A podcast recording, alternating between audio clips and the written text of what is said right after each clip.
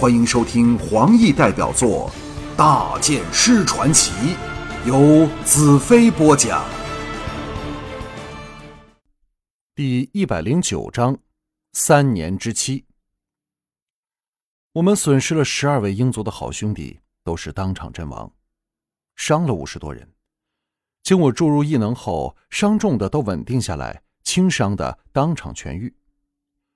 为死去的人举行了海葬之后，我们才稍减悲戚之情。众人的情绪逐渐恢复过来，开始为胜了乌帝漂亮的一仗欢欣鼓舞。尤其是各位贤妻，见到我不但击退了乌帝，还使他受了重创，立时信心大增。我当然不是那么想，我担心的是和公主的联系会再次被切断，那将是另一个噩梦的来临。不过。我总算得到了喘息的机会。那晚，所有人都兴奋地等待天明。天尚未亮，我们便兴高采烈共进早餐。我忍不住打量身旁的西岐。天哪！向我献上了灵能的他，竟然变得比以前更加清丽脱俗。那种美态，简直能和百合相媲美。连天上的明月星辰，也要在他的花容前失色。众娇妻也忍不住打量他，惊异他那令人目眩神迷的转变。西岐没有了一向的清冷，变得像个纯真羞涩的小女孩，向我们嗔道：“你们为何总是贼兮兮的盯看人家？”说完后，白了我一眼，差点把我的魂魄也勾了出来。最疼惜西岐的淡如搂着她向我抗议道：“夫君定是特别加倍宠幸琪琪。”否则，她怎么会出落得更漂亮，变成了我们这里的冠军美人？我想起彩柔和尼亚他们，心中流过一道甜蜜的暖流，同淡如摇头道：“淡如，你是否后悔怀孕，致使现在每刻都要忍着想和我亲热的冲动，开口闭口都直接把怨怼放在你美丽的小嘴边呢？”淡如俏脸绯红。娇嗔的瞪我一眼，道：“如果秀丽不是心甘情愿，就算你把剑架在本法师咽喉，也逼不到我为你生孩子。你当自己是块瑰宝吗？小心我挺着大肚子和你亲热，叫你既想肆意又不敢用蛮。到时候你这昏君才知道什么叫欲结难书难畅所致。”秀丽法师媚术中最厉害的媚话一出。不但本昏君招架不住，连众娇妻也大叫吃不消。娇娇首先道：“秀丽法师，求你做个好心，不要再施展你的魅化了，害得娇娇忍不住也想挺着大肚子和兰特大帝尝尝亲热的滋味。”我故作惊奇的向华倩道：“大着肚子真的不可以亲热吗？”华倩不知是否因为心情特佳，竟然助我这昏君为虐道。只要能把自己惯用的暴力减少百分之九十九，话粗也为温柔，我倒觉得也没有什么不可以的。唉，只能用百分之一的暴力，最难过的应是我而非他们。倩儿抿嘴一笑，道：“哼，我知道大剑师在后悔了。”沥青失笑：“兰特，你这叫自作孽。我倒想看看你这做法自闭的昏君，怎样应付。”淡如素贞、娇娇青儿、倩儿丽君，哇，六个挺着大肚皮可爱的妃子。我微微一笑，道：“哼，这有什么大不了的？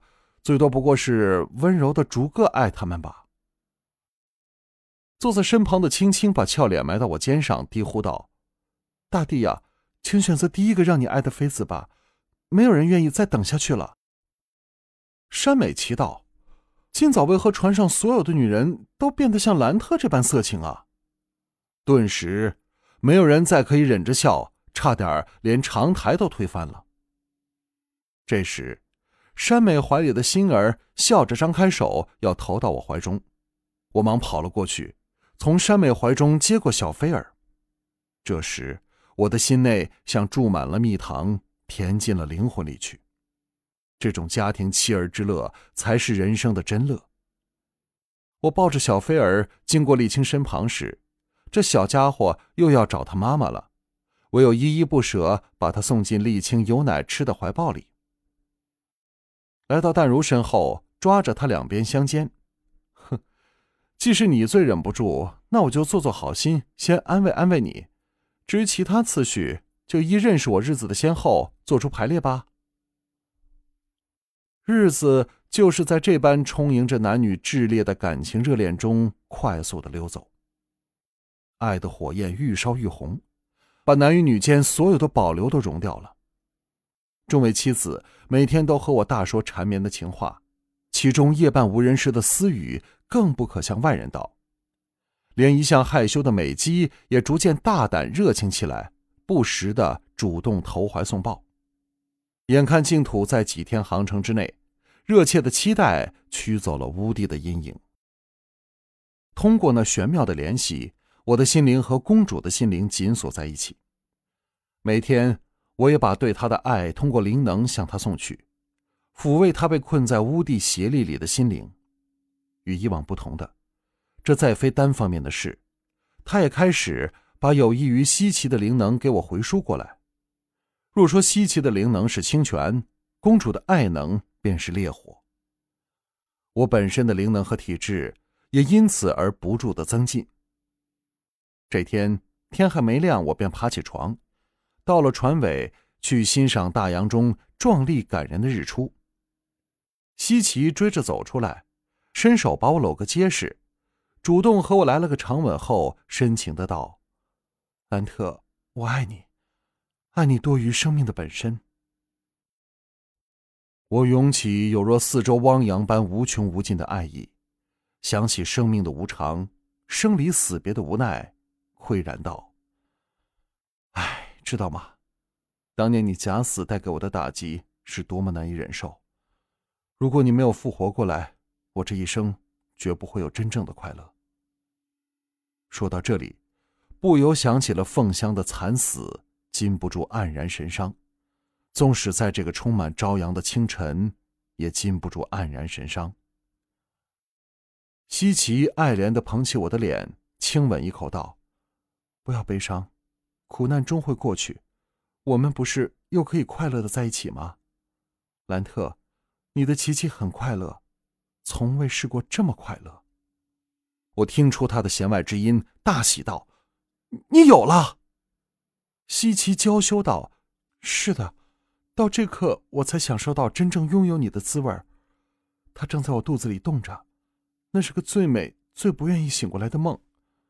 怀了你骨肉的琪琪。”才感到爱情的完美无缺。